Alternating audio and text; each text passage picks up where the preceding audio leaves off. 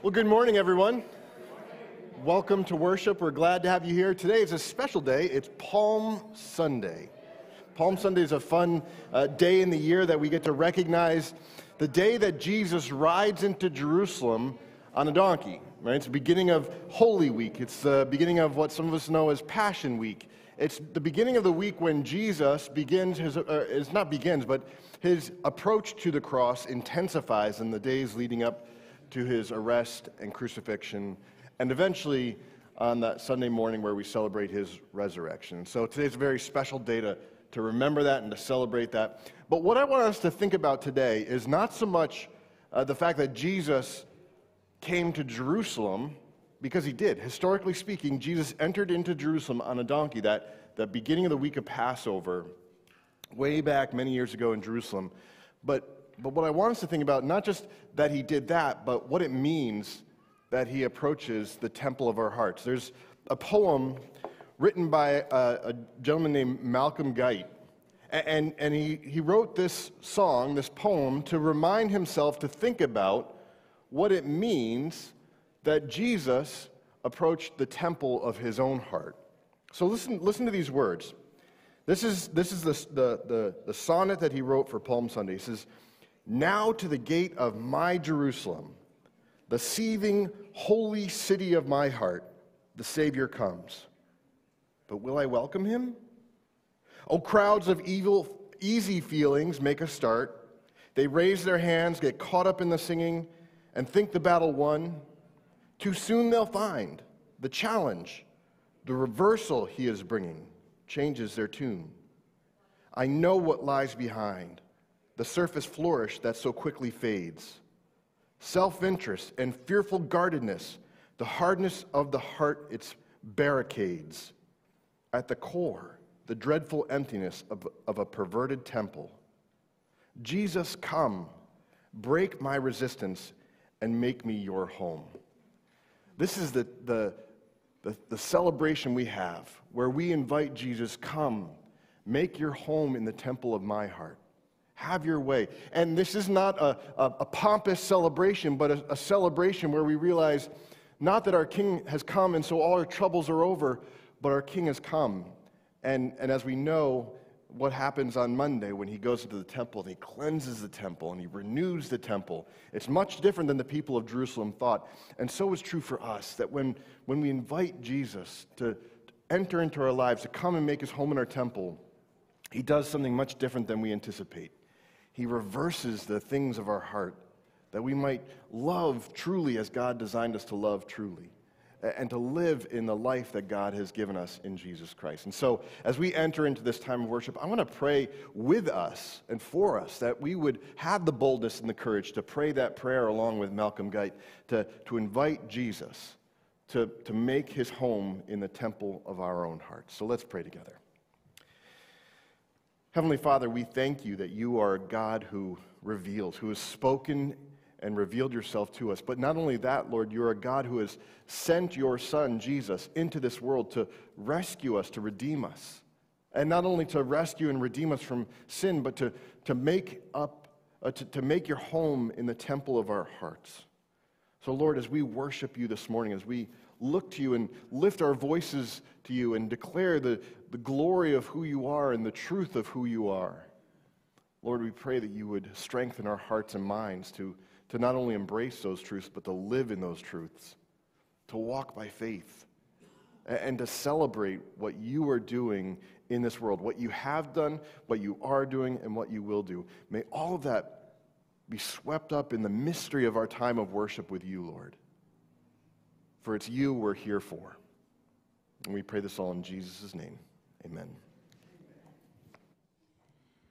Good morning. We're so glad that you're here, and we'd like to invite you to please stand and join with us in worship. Mark 11, 1 through 10. Now, when they drew near to Jerusalem, to Bethphage and Bethany, at the Mount of Olives, Jesus sent two of his disciples and said to them, Go into the village in front of you, and immediately as you enter in, you will find a colt tied, on which no one has ever sat. Untie it and bring it. If anyone says to you, Why are you doing this? say, The Lord has need of it and will send it back here immediately. And they went away and found a colt tied at a door outside in the street, and they untied it. And some of those standing there said to them, What are you doing untying the colt? And they told them what Jesus had said, and they let them go. And they brought the colt to Jesus and threw their cloaks on it, and he sat on it. And many spread their cloaks on the road, and others spread leafy branches that they had cut from the fields. And those who went before and those who followed were shouting, Hosanna! Blessed is he who comes in the name of the Lord. Blessed is the coming kingdom of our father David. Hosanna in the highest.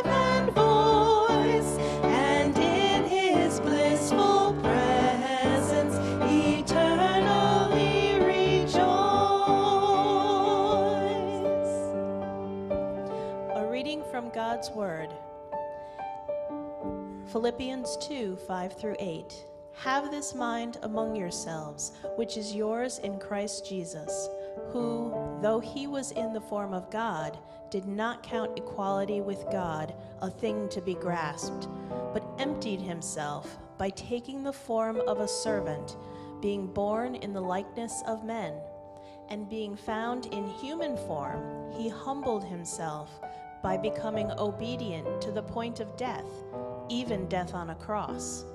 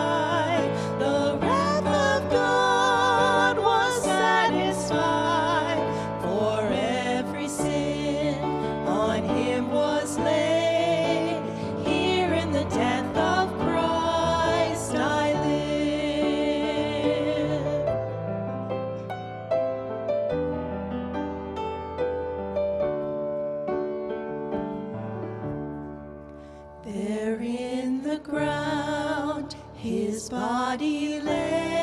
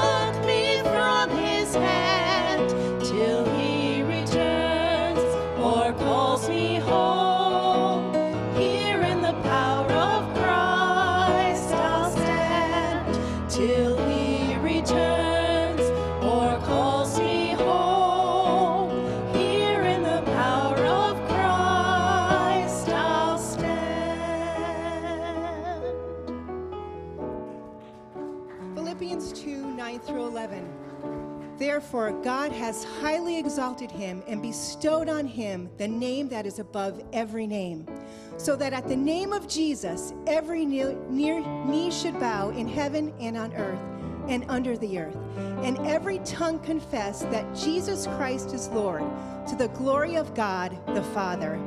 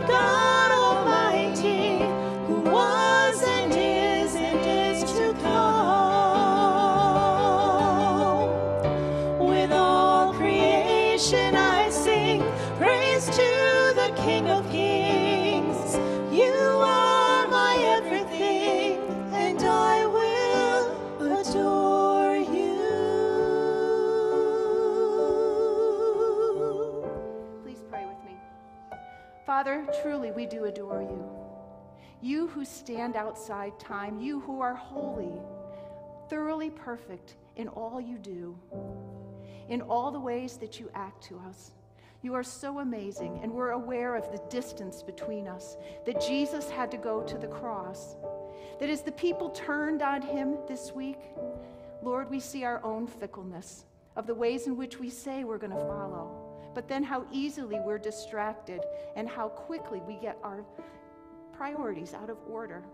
For the things we do, the things we say, the things we think that are not pleasing to you, Father, please forgive us.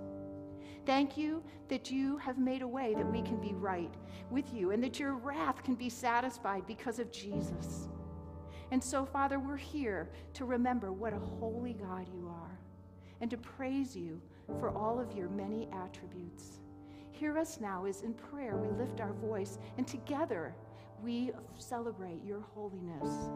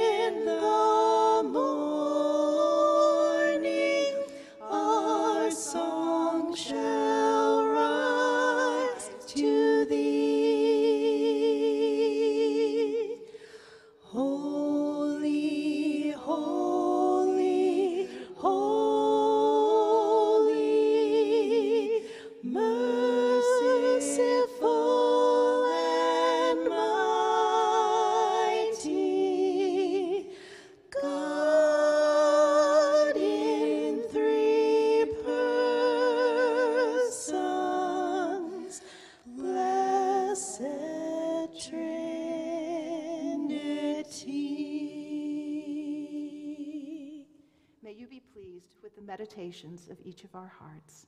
Thank you for your holiness, your majesty, and your power. You are a great God, and we're so grateful to be your children. In Jesus' name, through the power of your Spirit, amen. You may be seated.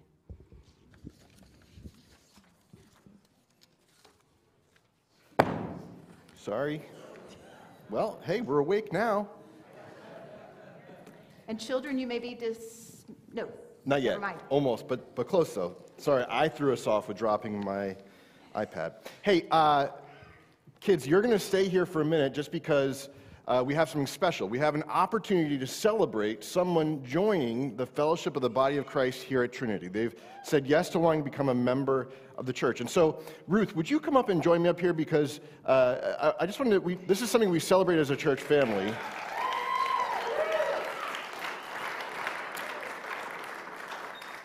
Last week, I cut her finger and she had to sign her name in blood, and just kidding. None of, none of, none of that happened. Um, you know, but, but one of the things that I loved about singing that last song, Holy, Holy, Holy, is hearing the diversity of voices that gather together, right? Like, it, it, that's what makes it beautiful, not only singing about who God is, but singing as the people of God together. And really, that's what the, the church is meant to be. The people of God are meant to be this unifying, diverse set of voices that come together as one. In 1 Corinthians, Paul says this in chapter 12 For just as the body is one and has many members, and all the members of the body, though many, are one body, so it is with Christ. For in one spirit we were all baptized into one body Jews or Greeks, slaves or free, and all were made to drink of one spirit. For the body does not consist of one member, but of many. Throughout the scriptures, we see examples of things where we're told to rejoice with those who rejoice and weep with those who weep. We're, we're called to stir one another on to love and good deeds. There is a sense that God's movement in this world is through his people. And, and, and, so when we talk about membership here at Trinity, we're not talking about joining a, a club or uh, uh, you know, some sort of fraternity, but we're talking about the people of God acknowledging they're joining together, their intentionality to be the people of God together. And, and Ruth has gone through the, uh, the, the new members class with me. We've had some conversations. She's met with the elders. And she's still saying, Yes, I want to be a part of what you guys are doing here. And, and it was a lot, yeah, yeah, yeah. We, we had some hoops for her to jump through, but she was glad to do it. And so um, we celebrate this, right? This is, this is a moment of celebration in the life of the church where we acknowledge, hey, God has given us another, another part, another member of the body of Christ that comes with their own gifts and abilities, the, the gifts that God has given her, the, the ways He's worked in her life that will uniquely serve the community here, but also the community beyond the walls of this building, because God works uniquely through each and every one of us, just as He's working uniquely through Ruth. And so, Ruth, uh, just, I gave you the mic. I'm not sure why I gave you the mic. Okay, good. Guys, this is Ruth, okay? I can't sing or dance. I can. You want to see which one I can do? No, no, no. That's, I can't keep up with that. No, you can't. You can't. Um, Ruth is someone who has such a servant heart. You'll notice that on the days that we have coffee hour, it's Ruth who's in there in the kitchen making sure that, that things are set up so when we come out from worship, we can continue to fellowship together. And it's her desire to serve. She works caring for families at home. Uh, so even when beyond her time of volunteering, her, her work is to pour out into other people. So I hope that you'll take the time to get to know Ruth, hear her story, her testimony. It's really a powerful one, not because it's already been written, but it's still being written, and she's trusting God along the way as He writes the, the story of faith upon her heart. And so get to know her. Grab some uh, a meal with her after church today. It's a great opportunity to have a meal with Ruth. Um, but most of all, congratulate her, welcome her, help her to know that she is a part of this family, the, the family of God here at Trinity. You know, one way that we're going to do that and recognize this is to affirm our commitment together as, the, as members of Trinity. And so, if you're a member of Trinity, I'm going to invite you to recite these, this commitment, this covenant that Ruth has already seen. We talked about it in the class. Do you remember this one? Yeah. Yeah. yeah. Can you see that? Good. Um, so, I'm going to ask that you guys recite this covenant, this, this commitment to do certain things as members of the body of Christ here at Trinity. Would you say these with me? And Ruth, you can say it with it as well. I will protect the unity of my church by acting in love toward God and other members, and by attending faithfully and regularly, and by refusing to gossip, and by respecting the leaders in authority. I will share the responsibility of my church by praying for its growth and by warmly welcoming those who visit and by giving generously, sacrificially, and regularly. I will serve the ministry of my church by discovering my gifts and talents, and by being equipped by leaders to serve, and by developing a servant's heart. I will support the testimony of my church by living a godly life and by living, uh, inviting others to experience the love and grace of Jesus. I'm so glad you guys were on the ball with that, even when, even when I was not reading clearly. Let me pray and thank God for what He's doing in welcoming Ruth into our fellowship. Heavenly Father, we do. We give you thanks because you are a God who is working in the hearts and minds of people beyond our awareness, beyond our visibility. And that means, Lord, that you are drawing people to you, not, not here to Trinity, but to, to the body of Christ, whether that's here at Trinity or somewhere else in the world. You desire to connect people into the family of God. And we thank you that you have connected Ruth into the family of God here at Trinity. Lord, I pray that those commitments that we just recited would be those that are tucked away in our hearts and commitments that we make uh, with the, the, the utmost desire of our hearts to be faithful to you, to love one another, to, to serve one another, to learn what it means to be equipped and, and called to serve by Jesus, and to do so faithfully as you lead us to. Lord, we just pray your blessing as, uh, upon Ruth as she grows in her faith here at Trinity. May the people of this church support her, encourage her, love her, and, and be a, a, source of, um, of, the, of the fellowship of the body of Christ for her, where she might uh, be encouraged uh, to, to serve you faithfully, to love you dearly, and to walk day by day, trusting you to lead the way. And so, Lord, we thank you and praise you for the work you're doing here. And we pray this all in Jesus' name. Amen. Welcome, Ruth.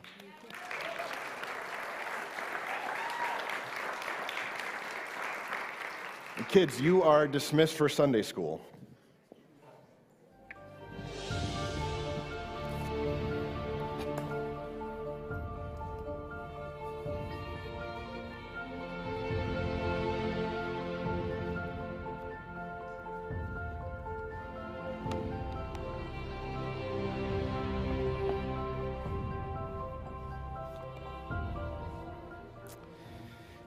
Well, as we've mentioned, today is Palm Sunday, and typically, uh, one of the fun things we get to do from time to time is have a palm parade with the kids. We didn't do that this year.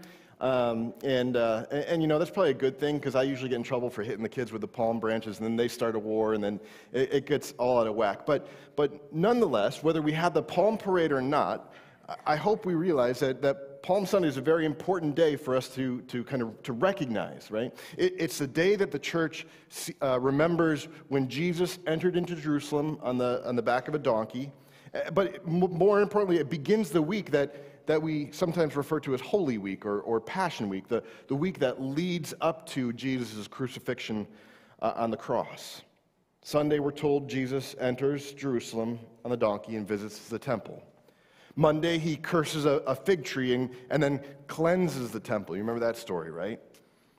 Tuesday, we're told Jesus spends time teaching in the temple and, and confronting leaders that are kind of uh, perpetuating controversies in the people of God.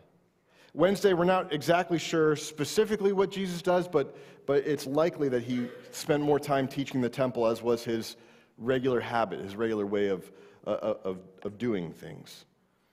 Thursday, Jesus and his disciples prepare to celebrate the Passover supper. This is that moment where they institute the Lord's Supper, where Jesus washes his disciples' feet, where, where, where he sends Judas off to betray him, where they head off to the Garden of Gethsemane, where, where, where while he's praying, the group of soldiers come and arrest Jesus, put him on trial. Friday is the day of Jesus' crucifixion. On this day, when Jesus dies, the, the, sky, the sky turns dark. The, the, the, the curtain in the temple that separated the Holy of Holies from the rest of the temple rips, tears in two, and the, the ground shakes. And, and there's even a, a Roman soldier who stands by and says, Wow, this, this man really must have been the Son of God. Right? Later in the day, Joseph of Arimathea goes to Pilate and says, Hey, let us bury our friend. And so they take Jesus' body and they lay him in Joseph's tomb. Saturday, the scriptures are silent. We're not really sure what happens on Saturday. We're, we're left to speculate or, or not speculate. We just sit in that silence of, of not knowing what happened on the Saturday following Jesus' crucifixion. But then, but then Sunday comes. Sunday, the, the day of resurrection, the, the day when Jesus arose from the grave and reveals himself first to Mary Magdalene, right? This, this is truly the most important week in the life of the church. The, the calendar year, this week, is the most important, which gives purpose and reason to everything else of who we are as followers of Christ. If Jesus had not come to Jerusalem that Passover, if Jesus had not been crucified, if Jesus had not been buried in Joseph's tomb, if Jesus had not risen from the grave three days later, we would not be here doing what we're doing this morning. So rest assured, this week is a very important week in the life of the church. More important to just what it means to the church and what it says about who God is, this week is important in what it means for you and for me. See, Passion Week is like this long fuse. You ever see those cartoons where there's like a, a trail of gunpowder and, and it's ignited and then you see it burning and you see people sweating like, no, no, no, stop it, stop it. The, there's this long fuse that's lit in Passion Week, right? And it begins to burn in this passage we're going to look at this morning. We're going to look at when that fuse actually lights.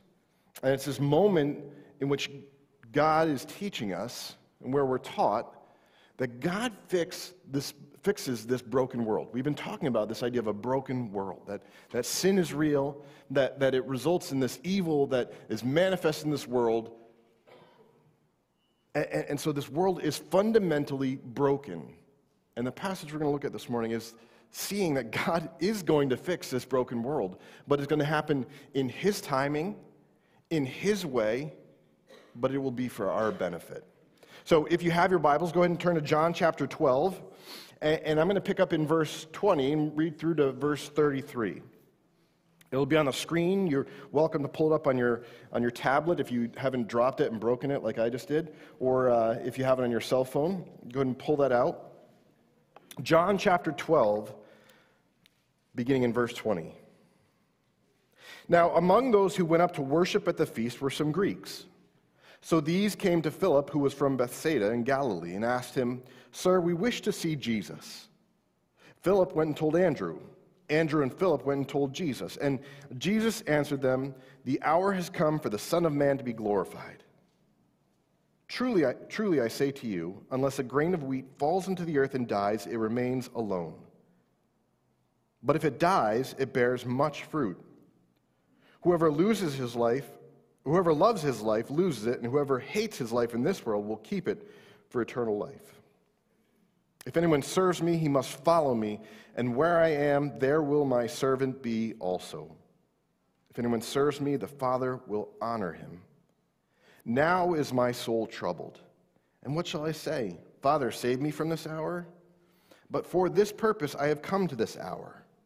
Father, glorify your name. Then a voice came from heaven I have glorified it, and I will glorify it again. And the crowd stood there and heard it said that it had thun- and heard it said that it had thundered. Others said, An angel has spoken to him. Jesus answered, This voice has come for your sake, not mine. Now is the judgment of this world. Now will the ruler of this world be cast out. And I, when I am lifted up from the earth, will draw all people to myself. He said this to show by what kind of death he was going to die. Heavenly Father, we thank you for your word. Give us ears to hear, minds to comprehend, and hearts to embrace with courage the truth that you declared today through your word. We pray in Jesus' name. Amen. Well, as I mentioned, for many of us, Easter begins on Palm Sunday, right? If you grew up in a kind of higher church tradition, such as Catholicism or the Anglican Church or a Lutheran Church or Episcopalian Church, your Easter probably begins on Ash Wednesday, many days ago. And, and, and it begins a season of Lent, which we've talked about, this season of, of, of awareness to the, the, the darkness uh, that is present in this world, not just in this world, but also in our hearts. But both of these examples of the beginning of Easter are really, are really declared in man's time, right? These are things that man uses to declare when Easter begins, not necessarily when God says this is when the fuse will be lit. See, our passage this morning shows us how things change in God's timing. We, we open up with some Greek uh, people coming to the feast to worship at the feast and to come in, and they want to see Jesus, right? And, and if we read this story purely on the surface of it, it seems like Jesus isn't a good listener. Because they come to him and say, hey, these men, these people want to see you. But Jesus responds with like some completely different response, something that seems uh, not reciprocal of, of, the question that, that Jesus had asked. See, the, the, the, these Greeks were what we would call seekers. They were people who were truly interested in Judaism, and, and, and they, were, they, were, they were just not fully committed to being converted to Judaism. They didn't want to get circumcised and go through that whole process, but, but they realized that there was something unique about God and his people uh, the Hebrew nation. And so they would go up to the festival. And, and, and, they were probably there because as Gentiles, they could go into the court of Gentiles where, where we're told that Jesus cleansed the temple. So, so maybe they had been there. We don't know if they were there when Jesus cleansed the temple, but it's possible. They would have seen what Jesus did, they would have heard his teaching. Maybe they were there uh, or they had heard about what happened to Lazarus and how Jesus had raised Lazarus from the dead after being dead for four days. Who knows? We don't know specifically. And that's, that's the interesting thing about this, because uh, apart from these very few things that we know or could speculate about these Greeks, John records very little of them. In fact, John records nothing else about them. Now, is that because there's really nothing else to know about them? I don't think so. I think that there probably is more to know about them. Why, we, why were they seeking Jesus? Or, or what did they want to say to, or what did they say to Jesus if they ever got a chance to see him? But John records none of that. Why? Well, my guess is that that wasn't the point that John was trying to, to bring to our attention in, in recording this part of Jesus' life. See, John uses his gospel to highlight not just that the Greeks are, are signaling, but, but what the significance of their seeking actually points to, right? After their request in verse 21, where they say, Sir, we wish to see Jesus, we read Jesus' response to his disciples. And, and it seems kind of disconnected. Look at verse 23 with me. And Jesus answered them, The hour has come for the Son of Man to be glorified. Now, something special is happening here. The hour has come, the fuse has been lit. Something very special is happening here. Now, if you've read the Gospel of John from cover to cover, you, may have noticed a theme in the Gospel of John. Numerous times he talks about the time has not yet come, or the time has come, or the hour is not here, or this is, uh, this is not yet my hour, right? It's kind of like if you've ever gone on a long car trip with kids. Apart from I have to go to the bathroom, what's the, what's the most common question they ask when they're in the car? Are we there yet? Exactly. You've all heard it apparently. And it's, it, it, it's what's happening here in the Gospel of John. Time and again, John records these moments in the life of Jesus where someone is saying, Are we there yet? And Jesus says, It's not yet time.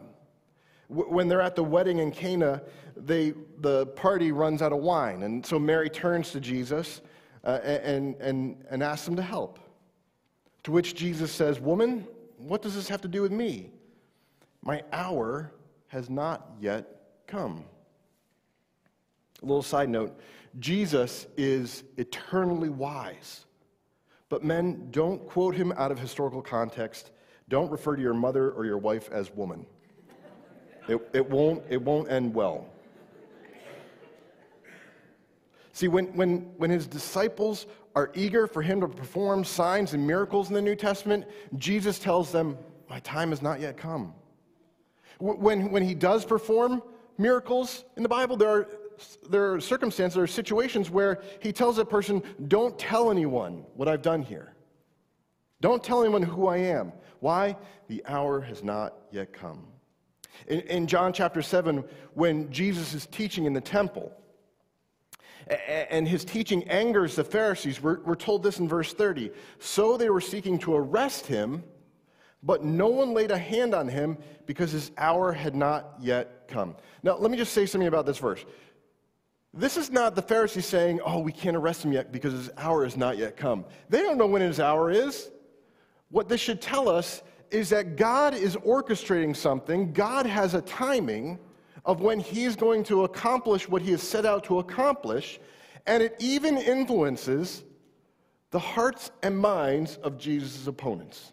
They couldn't even arrest him yet because his time had not yet come. They don't determine Jesus' fate. Jesus determines his own fate in cooperation with and obedience to the Father. This happens again in chapter 8. And again, no one arrested him because his time had not yet come. Only here in chapter 12 does the minute hand on the clock reach 60 and a new hour begins. And the new hour is Jesus' glorification. Time and again, people ask Jesus, Are we there yet? Are we there yet? Are we there yet? Are we there yet? And Jesus would say, My hour has not yet come. Come to find out, it, it, is, it is God who determines the time. God's going to fix this broken world, but it's going to happen in His timing. So the question we should ask is what's so unique about this situation that would make Jesus say, The hour has come? What about these Greek individuals coming and asking Jesus to see, or coming and asking to see Jesus, would make us think that, that there's this new hour that's unfolding? What about the Greeks coming to Jesus tells them it's time? Well, our answer is found in verses 31 and 32 of our passage. Jesus says this He says, Now is the judgment of this world. Now will the ruler of this world be cast out. And when I am lifted up from the earth, he's talking about his death, his crucifixion. When I am lifted up from the earth, will draw all people to myself. He said this to show by what kind of death he was going to die. Now, in this present moment, now, not in the future, not someday. He's not saying, My hour has not yet come. He's saying, Now, Satan will be defeated. Now, Jesus will make a way for there to be a clear uh, separation of good and evil, dark and, and light. But it's the Greek people seeking Jesus out that signals that his time has come. Why? Well, because God's love is not just for the nation of Israel, God's love is for the world. God desires to, to, to draw people from all nations and ethnicities and languages to himself, to, uh, to the Father through Jesus Christ himself. So, by all people, he means all those who would look upon the, the, the resurrected Jesus, the glorified Son of God, and be attracted to him, be drawn to his life, to desire a life like his, to trust him, God would draw all people to himself through his son Jesus, through what Jesus would do and accomplish through his death and resurrection. Christianity is not an exclusive religion. God's love is for all people. Later on in the New Testament, Paul will teach that there's no longer Jew nor Greek, male nor female, slave nor free, but all are one in Christ. Now, this doesn't mean that we, uh, that we lose our identity as, uh, as Americans or Guatemalans. Or, it doesn't mean that, that there's some delineation between males and females that, that, that's no longer there. It means that God's love is meant for all mankind. And it's found in one source See, the people of this world are meant to converge in God's love, to come together, to be drawn not to what they think love is or what they think love is or, or what this group of people defines love and truth as, but to see that the definition of love and truth is found in one source, Jesus Christ. And that's where God intends the whole world to converge into one in the life, death, and resurrection of Jesus. And God's intention is to do this in his timing, which is signaled by these Greeks, these people outside the people of God, coming and seeking him out. The, the time is now. There is now this time where, where God is revealed to the Son that, that people beyond the nation of Israel are beginning to seek the Savior out. They want to know who Jesus is, they want to, they want to learn about him and learn from him. And so Jesus says, now, now is the time. Is this man's timing? No, it's not man's timing. It's only in God's timing. And so not only does God enact his plan to fix this broken world in his timing, but also in his way. Right? One of the things I think as a, as a married couple, one of the things I hear time and again is a situation where a husband and wife are trying to resolve a situation, a, a, a, circumstance. The wife is upset about something. What does the man want to do? He wants to fix it. And what's uh, oftentimes felt on the receiving end by the woman? Well, you're not fixing it because you're not listening to me. You're not paying attention. You're not, right? The, the, my wife oftentimes wants to be heard, and, and, I, and I oftentimes want to fix what's, what she's facing, take away the pain, right? But, but the problem is, and, and I'm just using marriage as an example, but problem is the situation won't be resolved because I'm trying to fix it. The issue with our broken world won't be resolved because we're, we're serving more people or doing more kind things or, or showing people love, but because God is going to fix this world in His way. He alone knows how to fix what has been broken. Man may have broken it, we may have turned our backs on God, but God alone, who created us, knows how to draw us back to Him and restore us in relationship with, with Him and make us holy uh, and set apart from sin and evil. See, Jesus tells us that his hour has come. But for what? For his glorification. This is the way in which God is going to fix this broken world through Jesus' glorification. It's something of a prayer he declares in John 28, where, where Jesus says, Father, glorify your name. And then a voice is heard uh, from heaven. It's the Father's voice who says, I have glorified it, and I will glorify it again. This idea of glorifying something, it, it's, to, it's to radiate its honor, it's to radiate its, its majesty. I mean, if you like to cook with garlic, you radiate the glory of garlic for the next three or four days after eating it, right? As, as, as the Son of God, the Father has sent forth His Son to radiate the glory of the Father to this world to make him known. And, and not just known mentally, like uh, academically, but to, to know him fully. And it's only in the Son of God can we know the Father as clearly as we do. So we know that, that Jesus looked to his death on the cross as the path through which he would be glorified. Somehow, his death would radiate the character of God. But this leaves us with a question, doesn't it? How does Jesus dying a, a, cruel death on a cross radiate the majesty and the wonder of God?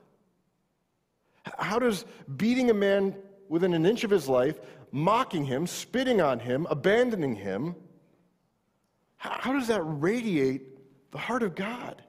How does that radiate the glory of God? Well, the cross is where we witness God's great love for us.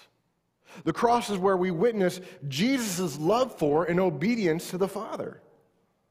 At the cross, we see God's justice in not allowing injustice and evil to go unpunished, even if it means that he himself would bear the weight of the penalty of the evil that justice requires punishing.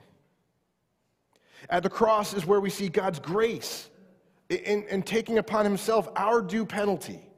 Right? God is gracious to say, hey, Dan, you don't deserve this, but I'm going to I'm, going to substitute myself for you when it comes to being disciplined, for punished for your sin.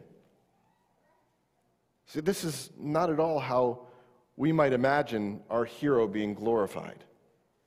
Right? If, if we were to imagine our hero's glorification, it, it would be some last minute victory where good overcomes evil but doesn't actually have to suffer at the hand of evil, right? It would be like in Lord of the Rings. I don't know if you've watched um, the, I think it's the Two Towers, where all hope is lost, right? The people of Rohan are, are like kind of trapped in this cave, and, and they've got the evil orcs that are attacking them. And, and at the last second, the sun dawns, and, and Gandalf, the great wizard, comes riding over the hill with an army, right? And, and you see the sun rise behind him. It's just this glorious moment where, where good defeats evil. Right? Like if, if we had to choose, this is how our hero would, would be glorified in victory, not in defeat. Well, that's how we imagine glory, isn't it? To our human eyes, Jesus' glorification seems horrible and, and, and tragic and unlike any way we would expect it to be. But, but God has a different plan.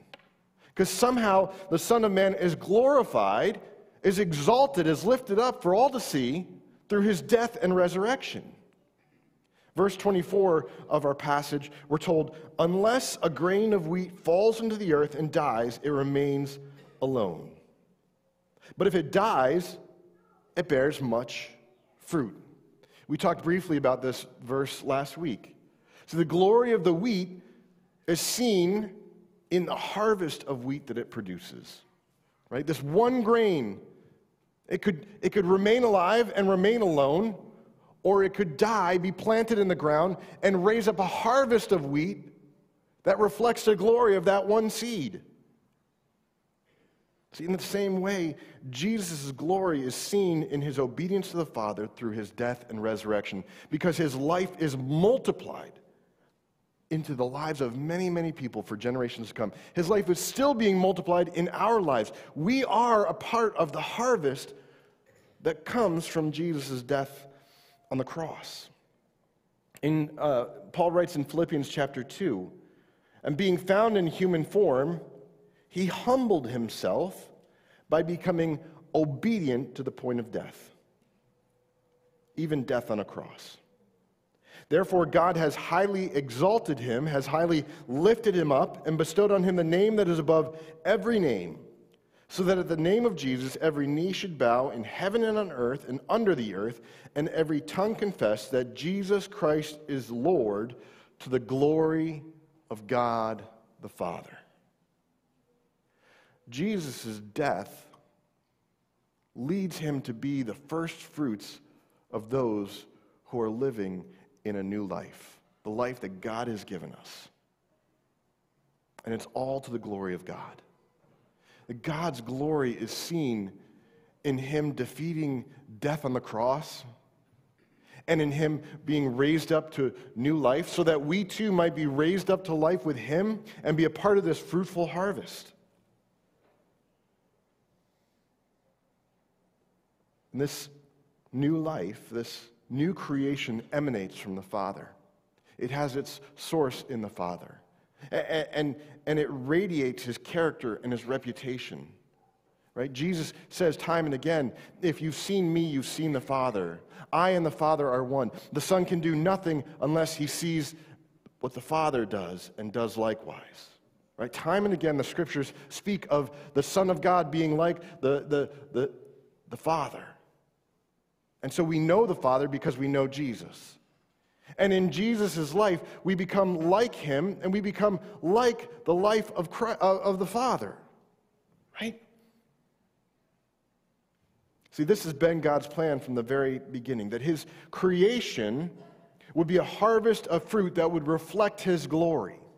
You remember in the garden when God places Adam and Eve there? What does he, he tell them? He says, Be fruitful and multiply. In other words, let, let the glory of God expand and radiate out of you, my creation. Let it cover the earth. Let it have dominion over the earth. But that's not Adam and Eve that has dominion over the earth. It's the glory of God that has dominion over the earth. Problem is, Adam and Eve turn their backs on God. They disobey God. They eat from the tree of the knowledge of good and evil. And sin and death enter into our world. And, and no longer is mankind able to be fruitful and multiply, to be a, a, a fruitful harvest of the glory of God because of sin. So when the hour has come for the Son of Man to be glorified, then the hour has come for this grain of wheat to fall into the earth and die so that it may raise up a harvest of new life, where it may draw all men, all people, all mankind to himself. See, Jesus' death is the seed of a new creation in himself, a, a, a, fruitful harvest that grows and expands and radiates the character and the beauty of God throughout all the earth. Church, Jesus' horrific death on, the, on a Roman cross may not be our way of, uh, of glory. It may not be the way we glorify someone. But, but thankfully, this broken world isn't going to be fixed in our way, it's going to be fixed in God's way. But that's not all, because if it's true that this broken world is going to be fixed in God's timing and in God's way, then it's also going to be true that it will be fixed for our benefit. Take another look at verses 25, uh, sorry, 27 to 28. Jesus says this, now is my soul troubled. Are we there yet? Yep, now. Now is my soul troubled. And what shall I say? Father, save me from this hour? No, but for this purpose I have come to this hour. This is the reason why I, am here. Father, glorify your name. Then a voice came from heaven I have glorified it, and I will glorify it again. Jesus answered, This voice has come for your sake, not mine. Now is the judgment of this world. Now will the ruler of this world be cast out. And I, when I am lifted up from the earth, will draw all people to myself. I don't think we put those verses up on the screen. I apologize. I'm, I'm like reading my notes and realizing I don't think I gave them these verses. Anyway, you heard me speak. Let me, I'll read those, the, the last verse again because I think it's important that that Jesus says, I, when I am lifted up from the earth, when I'm crucified, when I'm exalted, I will draw all people to myself. See, the pressure that's been building over the last 12 chapters culminates in Jesus' crucifixion. The, the, the, the, the fuse was lit when those Greeks came to Jesus seeking him out, and, and, and by Friday, the fuse will meet the, the source of, of ignition or the, the explosion, and, and there will be a, an explosion of pressure that we witness on the cross. And it's for this very reason that he came. Right? One of our favorite passages, verses in the Bible to, to memorize is John 3:16, where we're told that God so loved the world. Right? He sent his son with the purpose that's driven by love. But to accomplish his purpose, Jesus would bring judgment upon the world. He would bring uh, judgment through his death and resurrection. Here in John 12, Jesus says, Now is the judgment of this world. Now will the ruler of this world be cast out. Earlier in, in his gospel, uh, John records this for us in, in chapter 3, verse 19, when Jesus is talking to Nicodemus, and, and he says, This is what the judgment is. The light has come into the world and the people loved the darkness rather than the light because their works were evil. Jesus' death on the cross is a, is a d- defining moment for this world. Either you will believe that there is light and life in Jesus Christ, or you will continue to walk in the darkness of your ways and the evilness of this world. Jesus, his death and resurrection is a defining moment where judgment comes upon this world, where there is possibility for there to be a division between the people of this world, those who love the light and those who love the darkness. We know that love by their deeds. See, through Jesus' death, sin and Satan, darkness and evil are condemned. Through Jesus' resurrection from the grave, life and truth and goodness and righteousness are upheld so that a harvest of new life would follow. That's, that's benefiting you and I. We have this opportunity for hope, for new life, for, for a chance to, to reflect the glory of God. Would you, when you think about your life, would you rather reflect the glory of what you see and know is in your heart? Or would you rather reflect the character of a gracious God who spared nothing that he might do away with evil and, and, and be with you and I? Whose character do you want to radiate? Whose glory do you want to, to, to, to radiate to this world? See, the judgment that Jesus brought upon the world was to condemn evil once and for all and to uphold the light of life found in him according to the Father, so that Jesus might draw all people to himself as the light of the world. That's, our, that's, that's to our benefit. That, that, that, Jesus has a way of drawing us. He's not, he's not enticing us like a, a piece of bait on a, a fishing hook, saying, Come and get it, right? And then we have to swim over to eat it. Jesus is actively drawing us to Him. God is working in your world, in your life. He is working in your heart. Even if you don't see it, He is drawing you to Him. You will either resist Him or you will allow Him to continue to draw you in. You will say yes to the light that you see when the light comes. It may not be a complete revelation of who God is, but it'll be that little thing along the way that says, Yeah, I think, I think I need to go. I think I need to follow. I think I need to say yes to this burning in my heart, to this truth that I've, that, that I've heard or read in the Bible. I need to explore it more. And so you go closer and closer, kind of like in uh, Star Wars when, when one of the, is it Star Wars or Star Trek, when they get caught in the tractor beam, right, and they're, they're pulled in? Thank you, Star Wars. I'll, I'll watch it and then use that as an illustration next week. God is working his plan to fix this broken world, and it's in his timing, it's happened. It's in his way through the life, death, and resurrection of his son, and it's for our benefit that he might draw not just you and me, but all people to himself through Jesus Christ. Church, a, a, fuse has been lit in these Greek individuals seeking Jesus out. God's plan to draw all people to himself is, is now burning, and it's burning as the, the week of, uh, of Easter unfolds, and it's going to culminate on Good Friday when Jesus cries out, It is finished.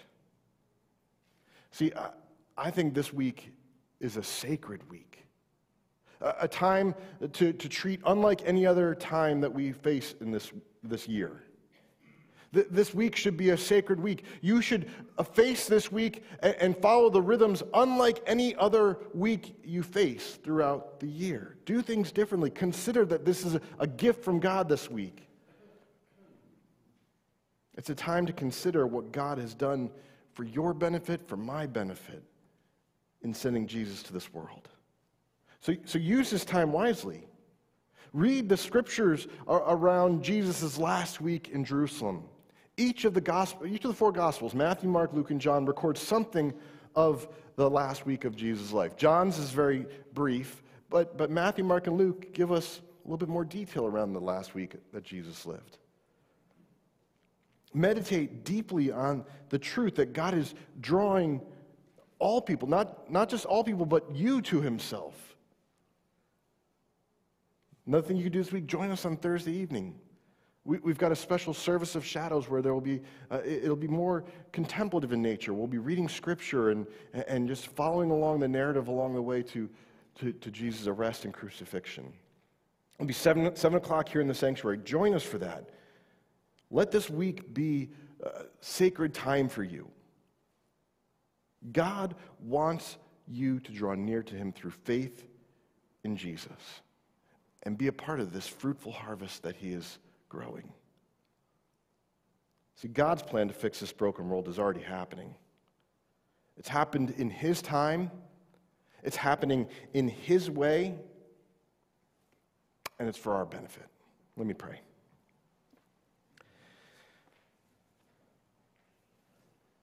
Heavenly Father, I do thank you that you that you are always working. Lord, the scriptures teach that even when, when we sleep, you continue to watch over us, to, to orchestrate your plans in this world, to bring them to fruition.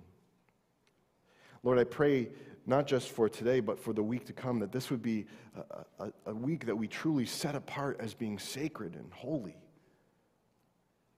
That we, we kind of live different, different rhythms that allow us to pay attention to, to what you've done and what you're doing uh, to pay attention not to the way that we think we should be saved from sin, but to pay attention to how your way, your ways are above our ways, beyond our understanding, and yet they're true and good, and we want to trust in them, Lord. So help us to make this week sacred, unique, and different from any other day or week that we face in this year.